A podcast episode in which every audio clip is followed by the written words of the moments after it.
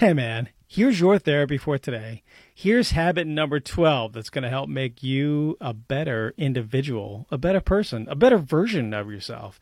And this is seeking feedback from others. It's also kind of uh, akin to asking for help uh, when you need it. You can't do everything by yourself.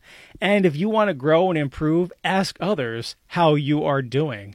Now, if they give you advice, that's okay. You don't have to take that advice, but ask, uh, uh you know, did was I, you know, uh, helpful in that uh, situation? Uh, was there anything I could have done differently? And is there anything I can do to improve? You know, this uh, also helps you build strong relationships with others. Seek feedback. If you want to grow and improve and be the best version of yourself, then this is a really important habit to engage in. seeking feedback from others.